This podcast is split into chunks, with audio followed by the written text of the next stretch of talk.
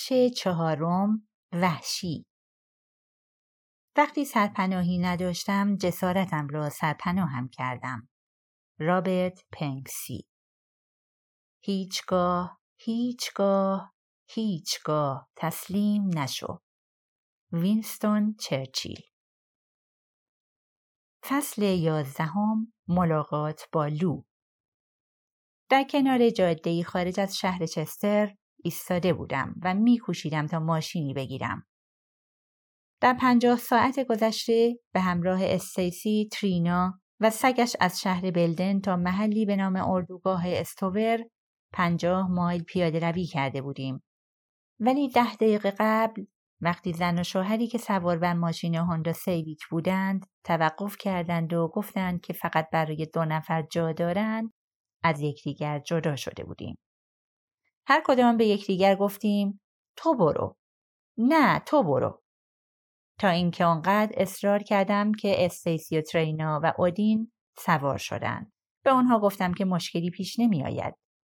همانطور که ماشین کرایسلر لبارون به سوی من می آمد با خودم فکر کردم که مشکلی پیش نمی آید. گرچه وقتی کوشیدم تا عرض چند ثانیه متوجه شوم که نیت راننده چیست احساس استراب به من دست داد. مرد راننده به اندازه کافی به انسانهای خوب شباهت داشت. او چند سالی از من بزرگتر بود. وقتی سپر ماشینش را نگاه کردم به خودم گفتم که مرد خوبی است. روی سپرش برچسب سبز رنگی بود که می گفت صلح جهانی را تصور کن. آیا تا به حال قاتل سریالی وجود داشته که صلح جهانی را تصور کرده باشد؟ گفتم سلام. پرصداترین سود در جهان را نگه داشته بودم. ناخداگاه دستم رفته بود به سمت بالای هیولا. دور تناب نایلونی که سوت از آن آویزان بود. آخرین مرتبه ای که از سوت استفاده کرده بودم وقتی بود که در مسیر با خرسی مواجه شدم. اما پس از آن نیز به طور مستمر و با تمام وجود حواسم به متصل بودن سوت بود. انگار آن تنها با یک تناب به کولم متصل نبود بلکه با تنابی نامرئی به من نیز متصل بود. مرد گفت صبح خیر و دستش را جلو آورد تا به او دست بدهم. موهای قهوه‌ایش به علت باد روی چشمهایش را پوشانده بود. او گفت که نامش جیمی کارتر است. البته نسبتی با رئیس جمهور قبلی آمریکا نداشت و نمی‌تواند من را با ماشینش برساند. زیرا در ماشینش جایی نیست. ماشینش را نگاه کردم و دیدم که درست می‌گوید. اینچ به اینچ ماشین به جز صندلی راننده با روزنامه، لباس، قوطی های نوشابه و چیزهای دیگر همچون آشفت بازاری تا پنجره ماشین پر شده بود. می‌خواست با من مصاحبه کند. او گفت که خبرنگار مجله ای به نام هوبو تایمز است.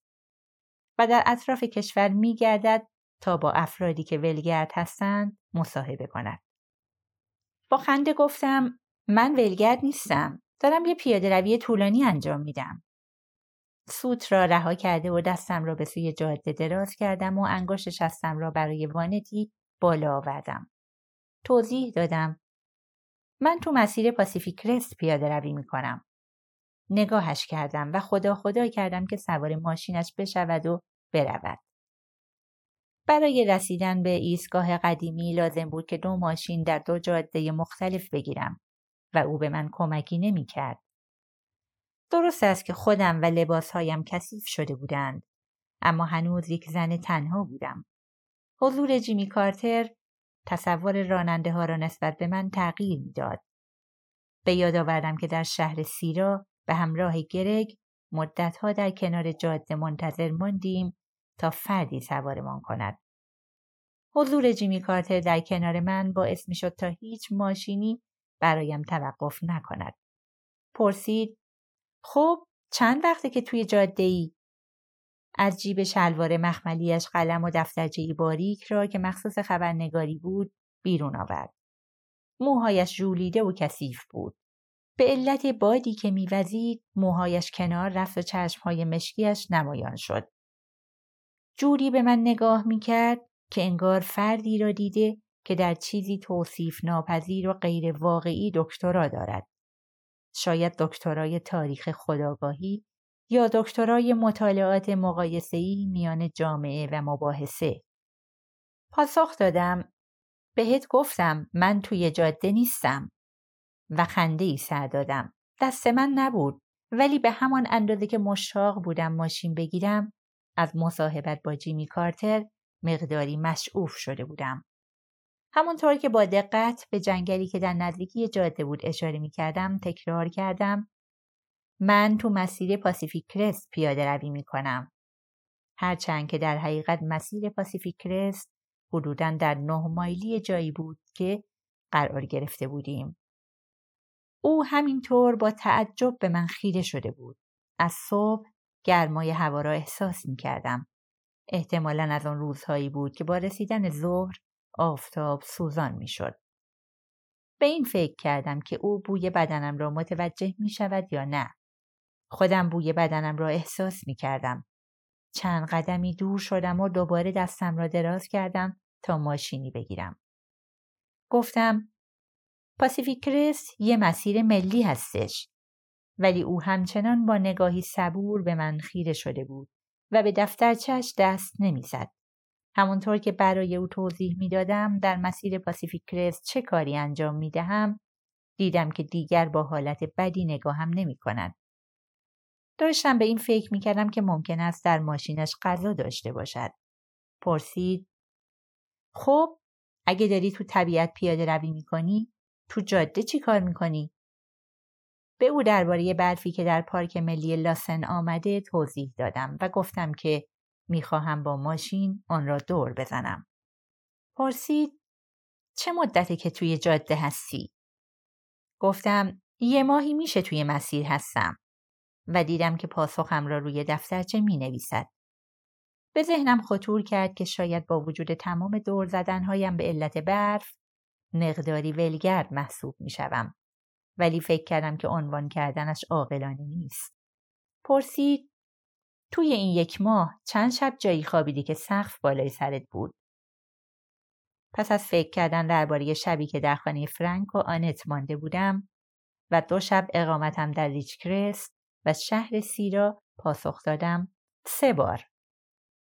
او به کوله و چوب اسکیم اشاره کرد و پرسید این همه یه چیزیه که همراهته؟ آره منظورم اینه که یه سری چیزم ذخیره دارم ولی در حال حاضر آره همینه. دستم را روی هیولا گذاشتم. همیشه نسبت به او احساسی همچون یک دوست داشتم. ولی در حین مصاحبت با جیمی کارتر این احساس بیشتر از همیشه شده بود. او با خوشحالی پاسخ داد خب من میگم که تو یه ولگرد هستی و از من خواست تا نام و نام خانوادگیم را برایش هجی کنم. این کار را انجام دادم و سپس گفتم که ای کاش انجام نمی‌دادم. وقتی اطلاعاتم رو ثبت کرد فریاد زد امکان نداره این اسمته؟ گفتم آره و سرم را برگرداندم. انگار به دنبال ماشینی بودم. بنابراین او نتوانست تردید را از صورتم بخواند. برای دقایقی سکوتی حکم فرما شد. کامیونی بی توجه به انگشت شست بالا بردم در جاده پیچی. پس از آنکه کامیون عبور کرد جیمی کارتر گفت خب پس می‌تونیم بگیم که تو یه ولگرد واقعی هستی. با لکنت گفتم من چنین چیزی نگفتم. دورگردی و پیاده روی دو چیز کاملا متفاوته. مچ دستم را درون بند صورتی رنگ چوب اسکیم کردم و با نوکش بیدلیل روی خاک خطی کشیدم. من اونجوری که تو فکر می‌کنی نیستم. من بیشتر شبیه کسایی پیاده روی می‌کنم که متخصص هستن. من هر روز حدودا 19 تا 20 مایل پیاده روی می‌کنم. هر روز از کوها بالا و پایین میرم. به دور از مردم، جاده یا هر چیز دیگری. بیشتر روزا هیچ کسی رو نمی‌بینم. شاید بهتر باشه روی یه آدم دیگه وقت بذاری. چشمانش میان من و دفترچهش دو دو می‌زد. موهایش به شدت روی صورت رنگ پریدش ضربه می‌زدند. او برای من همچون آدمهای دیگری که می شناختم به نظر می رسید. به این فکر کردم که من نیز برای او شبیه به دیگران هستم یا نه. انگار که از چیز ناشناخته ای حرف بزند زیر لب زمزمه کرد به ندرت با زنای ولگرد مواجه میشم. برا همین واقعا محشره. این مرتبه با پافشاری بیشتری گفتم من ولگرد نیستم. او ادامه داد زنای ولگرد رو خیلی سخت میشه پیدا کرد. به او گفتم علتش این است که زنها آنقدر تحت فشارند که نمی‌توانند ولگرد شوند.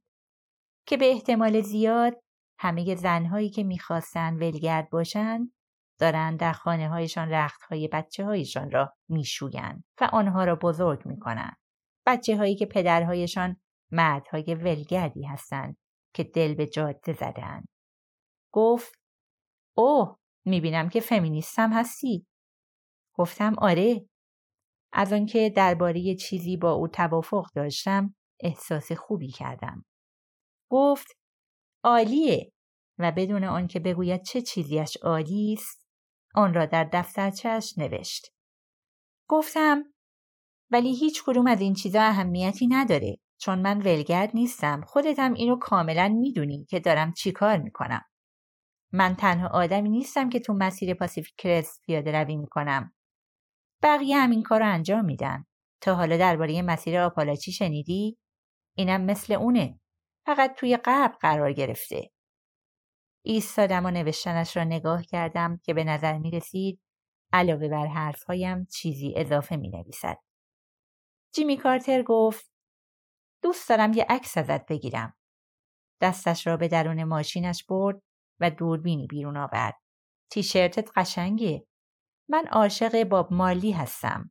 دستبندتم دوست دارم. می‌دونی خیلی از ولگردها از این دستبندای ویتنام دارن. به نام ویلیام جی کراکت روی مچ دستم نگاه کردم. گفت بخند و عکسی گرفت. او گفت که می توانم مقالش درباره خودم را در شماره پاییزی هوبو تایمز مطالعه کنم. انگار خواننده روزنامهشان بودم. افزود هارپرم به مطالبم علاقه نشون داده. با حیرت پرسیدم هارپر؟ آره مجله ای که حرفش را قطع کردم و گفتم می‌دونم مجله هارپر چیه و نمی‌خوام اسمم توی هارپر باشه. یا بهتره بگم دلم می‌خواد اسمم توی هارپر باشه ولی نه به خاطر اینکه یه ولگرد هستم. گفت می‌گفتی ولگرد نیستی که و بازگشت و صندوق عقب ماشینش را باز کرد. خب نیستم. برای همین خیلی بده که اسمم توی هارپر باشه. و این یعنی که زحمت نکش و گزارش ننویس. به همراه یک کیسه که درونش مواد غذایی، آبجوی بادوایزر و تعدادی اقلام دیگر بود بازگشت و گفت بسته کمک های اولیه برای آخرین مرتبه با تب و تاب کمتری نسبت به قبل و ناراحت از اینکه او اطمینان دارد من یک ولگرد هستم که آن بسته را به من داده گفتم من ولگرد نیستم صندوقش را بست و گفت ممنون از مصاحبه مواظب خودت باش. گفتم تو هم همینطور. فکر کنم با خودت تفنگ داشته باشی حداقل امیدوارم که داشته باشی. شانم را بالا انداختم. مایل به ادامه دادن صحبت نبودم. چون می‌دونم که از جنوب اومدی ولی حالا داری میری شمال و به زودی وارد سرزمین پاگنده ها میشی. پاگنده؟ آره ساسکواچ می‌دونی چیه؟ شوخی نمی کنم. از اینجا تا مرز اورگون در قلمروی اونا قرار می‌گیری. بیشترین مشاهدات درباره پاگنده ها در دنیا توی این ناحیه ثبت شده. خیلی از مردم به اونا اعتقاد دارن. خیلی از ولگردا ولگردایی که توی این مسیر هستن. ولگردایی که باورشون دارن. همیشه درباره پاگنده های سری داستان میشنوم. گفتم خب مشکلی ندارم تا به حال که مشکلی پیش نیامده و خنده ای سر دادم هرچند که در دلم آشوبی برپا شد در هفته های پیش از پیاده روی وقتی که تصمیم گرفتم تا از خرسها، مارها، شیرهای کوهی و مردم غریبه نترسم هیچگاه یک دیو انسان نمای پشمالو را تصور نکرده بودم. ولی مشکلی برات پیش نمیاد. نگران نیستم. به احتمال زیاد کاری باهات ندارن. به ویژه اگه تفنگ داشته باشی. سرم را به نشانه تاکید تکان دادم. درسته. سوار ماشینش شد و گفت امیدوارم پیاده روی خوبی داشته باشی. گفتم امیدوارم ولگردای خوبی پیدا کنی و در حالی که دور می‌شد برایش دست تکان دادم. برای مدتی آنجا ایستادم. کوشش نکردم تا ماشینی سوارم کند و اجازه دادم تا ماشین ها عبور کنند. احساس کردم که در دنیای پهناور از همه تنها تر هستم. حتی با وجود کلاه خورشید به شدت بر من میتابید. به این فکر کردم که استیسی و ترینا کجا هستند. مردی که سوارشان کرد فقط آنها را تا دوازده مایلی شرق میرساند. به جاده بعدی که لازم بود از آنجا ماشین دیگری بگیریم تا به شمال رفته و از آنجا به ایستگاه قدیمی و مسیر پاسیفیک کرست بازگردیم. هماهنگ کرده بودیم تا در جاده بعدی یکدیگر را ملاقات کنیم. پشیمان شده بودم که آنها را تشویق کردم تا مرا تنها بگذارند و بروند. دستم را بالا آوردم و ماشینی دیگر عبور کرد. پس از آن متوجه شدم که نمای خوبی ندارد که یک قوطی آبجو دستم باشد. قوطی خنک را به پیشانی داغم فشار دادم و ناگهان هوس کردم که آن را بنوشم. چرا نمی نوشیدم؟ اگر در کولم می ماند گرم می شد. حیولا را روی دوشم انداختم و از میان علفهای هرز به داخل گودالی رفتم و دوباره بالا آمدم و وارد جنگل شدم که به نوعی برایم همچون خانه ای بود. وقتی در جاده ها و ماشین ها و شهرها بودم چنین احساسی نداشتم. قدم زدم تا اینکه نقطه‌ای پرسایه را پیدا کردم. سپس روی زمین نشستم و آبجو را باز کردم. این نوع آبجو را دوست نداشتم. در واقع اولین مرتبه بود که در زندگیم بادوایزر می نوشیدم. ولی تعمش برایم خوب به نظر می رسید. تصور کردم که تعمش برایم مانند کسانی که بادوایزر دوست دارند به نظر می رسد. خنک و تند و تر و تازه. در حالی که می نوشیدم محتویات کیسه مواد غذایی را بررسی کردم. هرچه که درونش بود بیرون آوردم و روی زمین چیدم. یک بسته آدامس نعنایی، سه دستمال کاغذی مرتوب، دو ورق قرص آسپرین، شش عدد آب نبات با بسته‌بندی طلایی رنگ، یک بسته کبریت که رویش نوشته بود ممنون اشتاینبک. یک عدد لواشک بسته‌بندی شده، یک عدد سیگار، تیغ یک بار مصرف و یک قوطی لوبیای پخته شده. ابتدا لواشک رو خوردم و با انتهای بادوایزر گلویی تر کردم و سپس هر شش عدد آب نبات را یکی پس از دیگری خوردم و پس از آن هنوز گرسنم بود. همیشه گرسنم بود. قوطی لوبیای پخته شده توجهم را جلب کرد. به کمک چاقوی سوئیسی هم درش را با دقت باز کردم. خسته تر از آن بودم که قاشق را از کولم بیرون آورم. بنابراین لوبیاها را با چاقو بر می داشتم به شیوه ها و از روی چاقو می خوردم. به جاده بازگشتم. به علت خوردن آبجو مقداری احساس گیجی می کردم. همانطور که با سرخوشی شستم را بالا آورده بودم تا ماشینی بگیرم دو عدد آدامس نعنایی درون دهانم انداختم و جویدم تا گیجیم فروکش کند. بعد از چند دقیقه ماشینی توقف کرد. زنی پشت فرمان نشسته بود. یک مرد در کنارش و یک سگ و مردی دیگر در پشت ماشین نشسته بودند. زن پرسید کجا میری؟ گفتم ایستگاه قدیمی یا حداقل تا جاده سی و سه و چهل و چهار. گفت تو مسیرمونه و از ماشین پیاده شد. به سوی صندوق رفت و درش را برایم باز کرد. حدوداً چهل ساله به نظر می رسید. موهایش مجعد بود و بور روشن. چهرش پف کرده و پر از جای جوش بود. شلوارک به تن داشت و گوشوارهای به شکل پروانه انداخته بود. گفت بچه جون چه کوله بزرگی و خنده گوش خراشی سر داد. پیوسته می گفتم ممنونم ممنونم و عرقی را که به علت بلند کردن حیولا به کمک او بر صورتم جاری شده بود پاک می کردم. سرانجام حیولا را درون صندوق ماشین گذاشتیم و در پشت ماشین کنار مرد و سگ نشستم. یک سگ هاسکی بود. چشمانی آبی و براق داشت. روی کفی کوچک جلوی صندلی نشسته بود. مرد نحیف و همسن و سال زن بود. موهای تیرش را گیس باف کرده بود.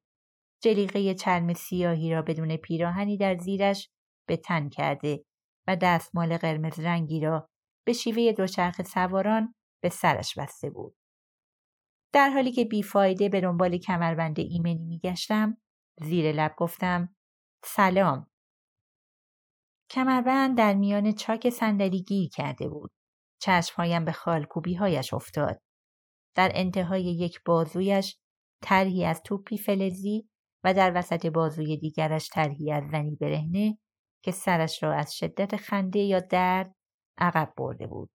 واجهی به زبان لاتین روی قفسه سینهاش خالکوبی شده بود که معنیش را متوجه نمی شدم. وقتی از جستجو برای یافتن کمربند دست کشیدم هاسکی بلند شد و با زبان نرمش که به طرز عجیب و غریبی سرد بود زانویم را لیست زد. مرد گفت این سگ از مزه خانوما لذت می‌بره. اسمش استیوی ری هست. بیدرنگ سگ از لیسیدن زانویم دست کشید. دهانش را محکم بست و با چشمانی که دورش مشکی براق بود نگاهم کرد. انگار متوجه شده بود که او معرفیش کرده و می‌خواست معدب باشد. اسم من اسپایدره. اسم اون خانومه هم لوئیس هست. ما لو صداش می‌کنیم. لو گفت سلام و در آینه جلوی ماشین لحظاتی به چشمهایم خیره شد. اسپایدر به مردی که کنار راننده نشسته بود اشاره کرد و گفت اینم برادرم دیو هست. گفتم سلام دیو. دیو برگشت و پرسید تو چی؟ اسمت چیه؟ لبخند زدم. اوه بله ببخشید من شرل هستم. هرچند از اینکه سوار ماشینشان شده بودم مقداری احساس ناراحتی می کردم. حالا دیگر راه فراری نداشتم. دیگر راه افتاده بودیم. باد گرم درون موهایم میپیچید. در حالی که از گوشه چشم می دیدم که اسپایدر براندازم می کند استیو ری را نوازش می کردم. برای آنکه پریشان حالیم را تسکین بخشم گفتم ممنون که منو سوار کردین. اسپایدر گفت هی مشکلی نیست آبجی. در انگشت میانیش حلقه فیروزهی انداخته بود. ما هم قبلا تو جاده بودیم. درکت می‌کنیم. منم هفته قبل می‌خواستم رایگان سواری کنم و لعنت بهشون هیچ ماشینی توقف نمی‌کرد تا بتونم زندگیمو نجات بدم. برا همین وقتی دیدمت به لو گفتم که توقف کنه. کارمای لعنتی. می‌دونی؟ گفتم آره. دستم را بالا آوردم تا موهایم را پشت گوشم بیاندازم. احساس می کردم که موهایم همچون نی زمخت و خشک شده است. لو بدون آنکه برگردد پرسید تو جاده چه کاری داری؟ توضیح دادم که می‌خواهم همه مسیر پاسیفیک کرست را پیاده روی کنم و گفتم که برفی بی سابقه در مسیر آمده و به همین دلیل تصمیم دارم تا ایستگاه قدیمی ماشین بگیرم. آنها محترمانه و با کنجکاوی به حرفهایم گوش دادند. هر سه در حین توضیحاتم سیگار روشن کردند. پس از آنکه توضیحاتم به پایان رسید اسپایدر گفت بذار برات یه داستانی تعریف کنم شرل فکر کنم در راستای صحبتهای تو باشه چند مدت پیش که درباره حیوانات مطالعه می کردم مطلبی خوندم که یه دانشمند لعنتی در فرانسه توی دهه سی یا چهل یا هر دهه لعنتی دیگه ای که بوده سعی کرده تا به میمون ها یاد بده که نقاشی های شبیه به نقاشی های هنری لعنتی که توی موزه ها می‌بینی بکشن. برای همین اون دانشمند لعنتی به میمون های نقاشی ها رو نشون می‌داده و با دادن مداد به اونها می‌خواسته که نقاشی بکشن. بالاخره یه روز یکی از میمونا چیزی می‌کشه ولی اون نقاشی هنری نبوده. چیزی که اون کشیده میله های قفس لعنتی خودش بوده. میله های قفس لعنتی خودش. پسر این حقیقت داره اینطور نیست؟ من درکش می‌کنم. شرط میبندم تو هم می‌تونی درکش کنی آبجی. با جدیت گفتم می‌تونم. دیو گفت همه ما می‌تونیم درکش کنیم مرد. و برگشت رو هر دو به نشانه موافقت دستهایشان را در هوا تکان دادند. اسپایدر پرسید یه چیزی رو در مورد این سگ می‌دونی؟ همون روزی که استیوی ریوان مرد گرفتمش. برای همین این اسم لعنتی رو براش گذاشتم. گفتم من عاشق استیوی ری هستم. دیو پرسید ترانه سیل تگزاس رو دوست داری؟ گفتم آره و از فکر کردن به ترانهش حال خوشی به من دست داد. دیو گفت یه چیزی اینجا دارم و سیدی را بیرون آورد و آن را در ضبطی که میان لو و او بود گذاشت. لحظه ای بعد نوای گیتار الکتریک بهشتی استیوی ری فضای ماشین را پر کرد. موسیقی برایم نیرو بخش بود همچون غذا. همچون همه چیزهای بدیهی که حالا به علت در دسترس نبودند برایم لذت بخش بودند. به درخت هایی که از مقابل چشمهایم میگذشتند نگاه می کردم و در ترانه سخت عاشقتم عزیزم غرق شده بودم. وقتی ترانه به پایان رسید لو گفت ما هم عاشق همین. من و دیو داریم هفته دیگه عروسی می‌کنیم. گفتم مبارک باشه. اسپایدر پرسید عزیزم می‌خوای تو هم با من ازدواج کنی؟ و پایم را محکم فشار داد. اصابت حلقه فیروزهیش را با پایم احساس کردم. لو گفت بهش توجه نکن دختر. اون فقط یک حرومزاده پیر هرزه است. خنده ای سرداد و از آینه جلو به من نگاهی کرد. در حالی که استیوی ری سگ پیوسته زانویم را لیس می‌زد و استیوی ری خواننده ترانه غرور و شادی را می‌خواند با خودم فکر کردم که من نیز یک حرامزاده هرزه بودم محلی که اسپایدر لمس کرده بود به شدت میتپید دلم می‌خواست که دوباره این کار را انجام دهد یک عکس با صلیبی روی آن از آینه ماشین آویزان شده بود و در کنارش یک بوگیر ماشین با طرح درخت کریسمس قرار داشت و وقتی عکس چرخید دیدم که تصویر یک پسر بچه است. پس از آنکه ترانه به پایان رسید به آینه اشاره کردم و گفتم این پسرته؟ همانطور که دستش را دراز کرد تا آن را لمس کند گفت اون لوک کوچولوی منه. پرسیدم اونم توی عروسیتون میاد؟ ولی او پاسخی نداد. فقط صدای ضبط را کم کرد و متوجه شدم که پرسش اشتباهی کردم. دقایقی بعد لو گفت اون پنج سال پیش وقتی هشت سالش بود مرد. گفتم وای متاسفم. به جلو خم شدم و شانهاش را نوازش کردم. با ناراحتی گفت وقتی داشت روشرخ سواری می‌کرد یک کامیون زد بهش. در جا نمرد. چند هفته تو بیمارستان موند. هیچ کدوم از دکترها باور نمی‌کردند که اون در جا نمرده. اسپایدر گفت اون یه لعنتی جون سخت بود. لو گفت آره بود. دیو گفت درست مثل مادرش و دستش را روی زانوی لو گذاشت. دوباره گفتم خیلی متاسفم. لو پیش از آنکه صدای ترانه را بالا ببرد گفت می‌دونم که متاسفی. بدون اون که صحبت کنیم به گیتار الکتریک ترانه سیل تگزاس گوش می‌دادیم. قلبم از شنیدن آن ترانه فشرده شده بود. چند دقیقه بعد لو با صدای بلند گفت اینم جاده ای که می‌خواستی. ماشین را کنار زد و به دیو نگاه کرد. شما پسرا چرا استیوی ری رو پیاده نمی کنین تا دستشویی کنه؟ همه با من پیاده شدن و در حالی که کولم را از صندوق بیرون می آوردم همهشان سیگار روشن کردند. دیو و اسپایدر استیوی ری را به میان درختهای کنار جاده بردن تا دستشویی کند. لو و من در زیر سایه نزدیک به ماشین ایستاده بودیم تا من هیولا را روی دوشم بیاندازم. او پرسید که بچه دارم یا نه. چند ساله هستم و آیا ازدواج کرده ام؟ به او گفتم نه. 26 بله. گفت تو زیبا هستی. برای همین هر کاری انجام بدی خوب پیش میره. مردم همیشه فقط به من میگن که خوشقلب هستم. من هیچ وقت ظاهر زیبایی نداشتم. گفتم نه اینجوری نیست. من فکر می‌کنم که تو زیبایی. پرسید اینجور فکر می‌کنی؟ گفتم آره.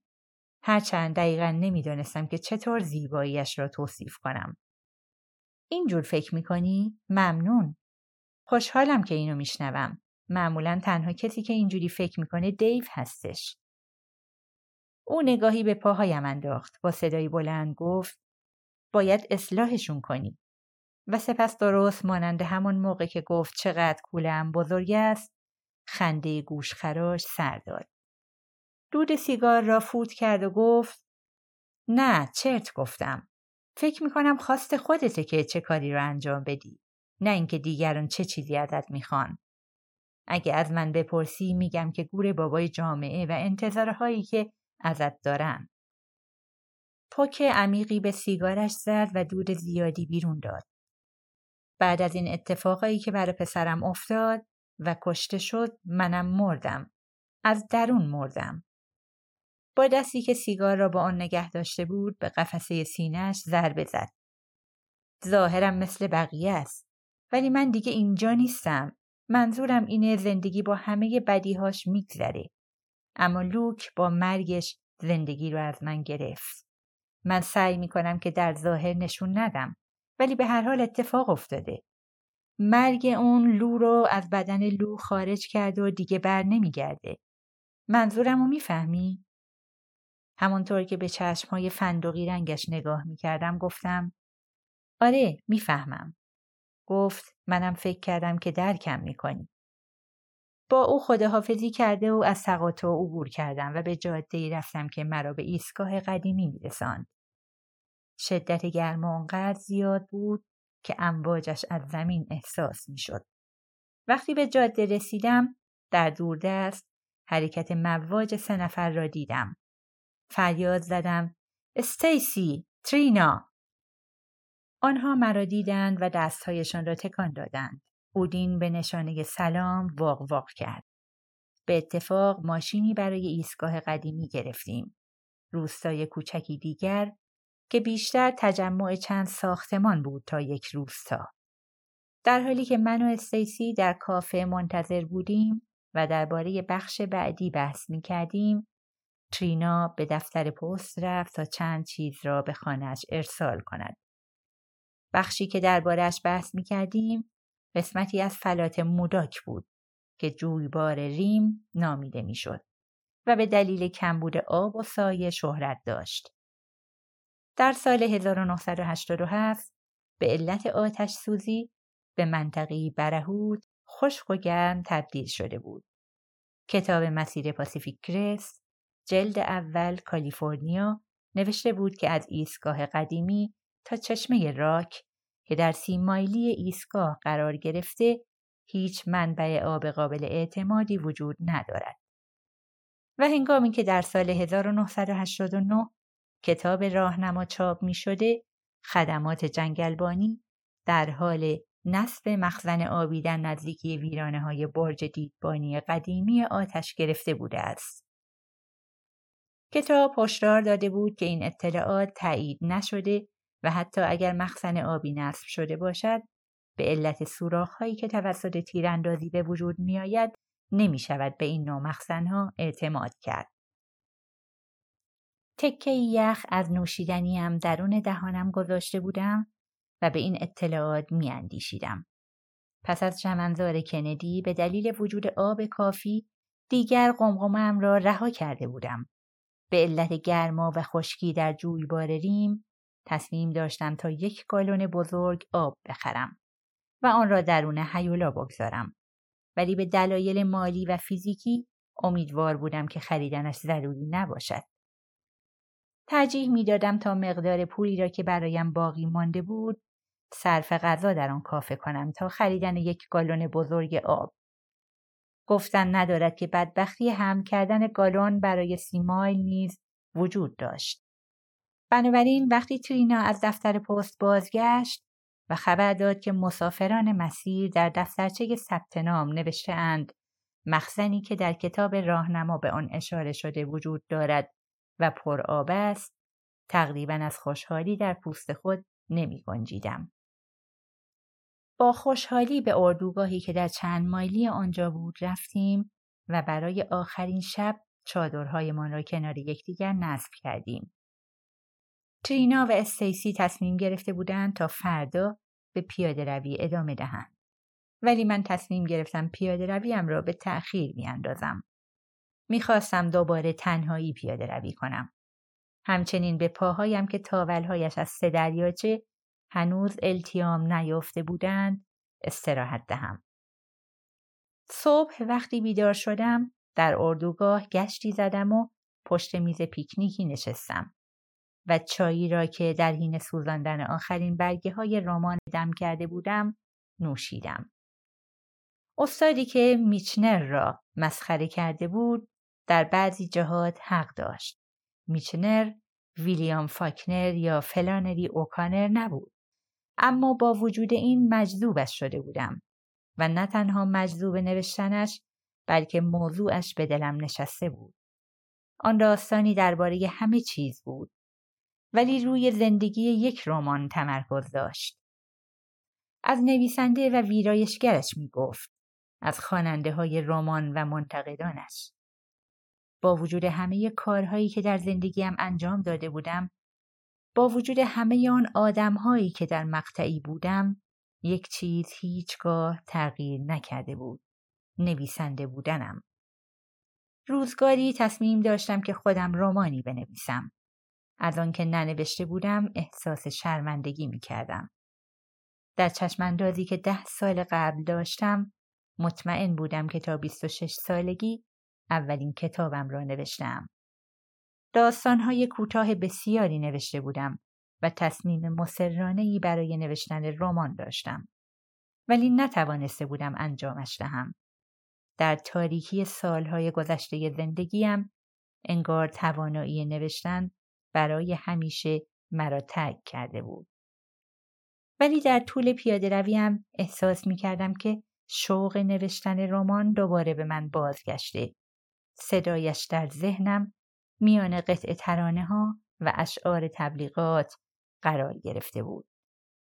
آن صبح در ایستگاه قدیمی همانطور که برگه های کتاب میچنر را ریز ریز می کردم تا در آتشی که در کنار چادرم بود بسوزانم تصمیم گرفتم نوشتن را آغاز کنم.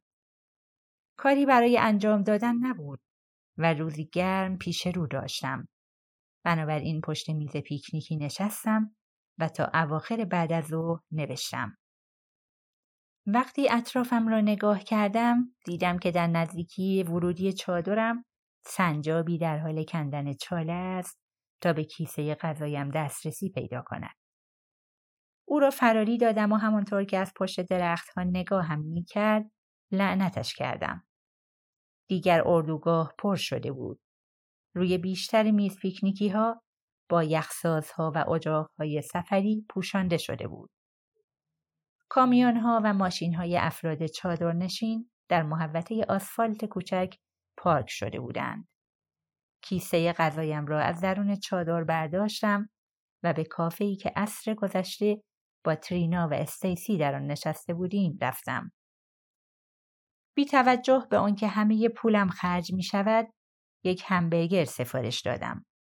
جعبه مایحتاج بعدیم در پارک ملی آبشار برنی چهل و دو مایل دورتر از من بود. ولی می توانستم دو روزه به آنجا برسم. سرانجام می توانستم سریعتر و بیشتر پیاده روی کنم.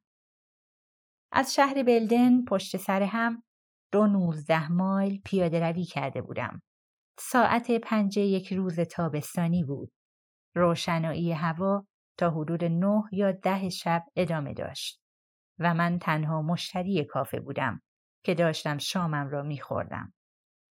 کافه را با چند سکهی که در جیبم بود تگ کردم. از کنار تلفن عمومی گذشتم و سپس پشیمان شدم و دوباره بازگشتم. گوشی را برداشتم و دکمه او را فشار دادم. در حالی که از ترس و هیجان میلرزیدم اپراتور پاسخ داد تا در گرفتن شماره کمکم کند. شماره پال را به او دادم. با بوغ سوم برداشت. از شنیدن صدایش خیلی تحت تاثیر قرار گرفتم. به سختی توانستم سلام دهم. با اشتیاق گفت شرل.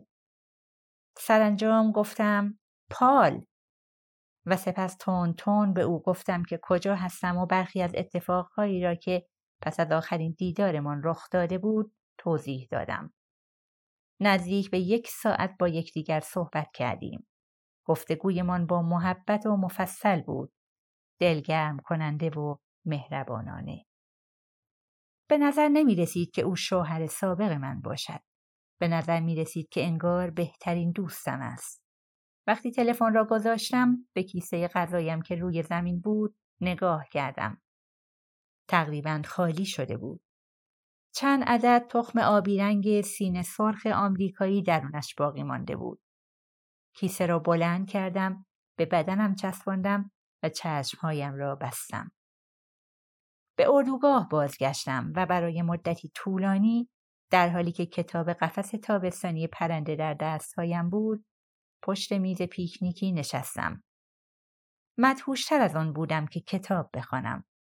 به مردمی که در اطرافم در حال درست کردن شامشان بودند نگاه کردم و سپس به گداخته شدن خورشید زرد به رنگ صورتی و نارنجی و بنفش ملایم در آسمان نگاه کردم. دلتنگ پال بودم. دلتنگ زندگیم. ولی به هیچ وجه نمی‌خواستم به آن زندگی بازگردم. به آن لحظه وحشتناکی که به پال درباره خیانتم گفتم و هر دو به زمین افتادیم. آن لحظه مانند موجی به وجودم رخنه کرد و باعث شد تا متوجه شوم که گفتن آن جمله ها صرفا منجر به طلاقم نشده بلکه منجر به این شده به اینکه به تنهایی در ایستگاه قدیمی زیر آسمان با شکوه پشت میز پیکنیکی بنشینم احساس خوشحالی یا ناراحتی نمی کردم. احساس غرور یا شرمساری نمی کردم. فقط احساس می کردم با وجود همه کارهای اشتباهی که انجام داده بودم با آمدنم به اینجا کار درستی انجام دادم. پیش هیولا بازگشتم و سیگاری را که جیمی کارتر داده بود بیرون آوردم. سیگاری نبودم ولی با وجود این بستش را باز کردم. بر لبه میز پیکنیکی نشستم و سیگار را روشن کردم. بیشتر از یک ماه بود که در مسیر پاسیفیک کرست بودم. مدت زمان زیادی به نظر می رسید. همچنین به نظر می رسید که سفرم را به تازگی آغاز کردم. انگار تازه داشتم کند و کاف می کردم. انگار هنوز زنی بودم با حفره‌ای درون قلبش. ولی حفره‌ای که بی اندازه کوچک شده بود. به سیگار پوکی زدم و دودش را از دهانم بیرون دادم. به یاد آوردم که آن صبح پس از آنکه جیمی کارتر رفت احساس کردم که در دنیای پهناور چقدر از همه تنها تر هستم. شاید بیشتر از هر کسی در دنیای پهناور تنها بودم. شاید این خوب بود.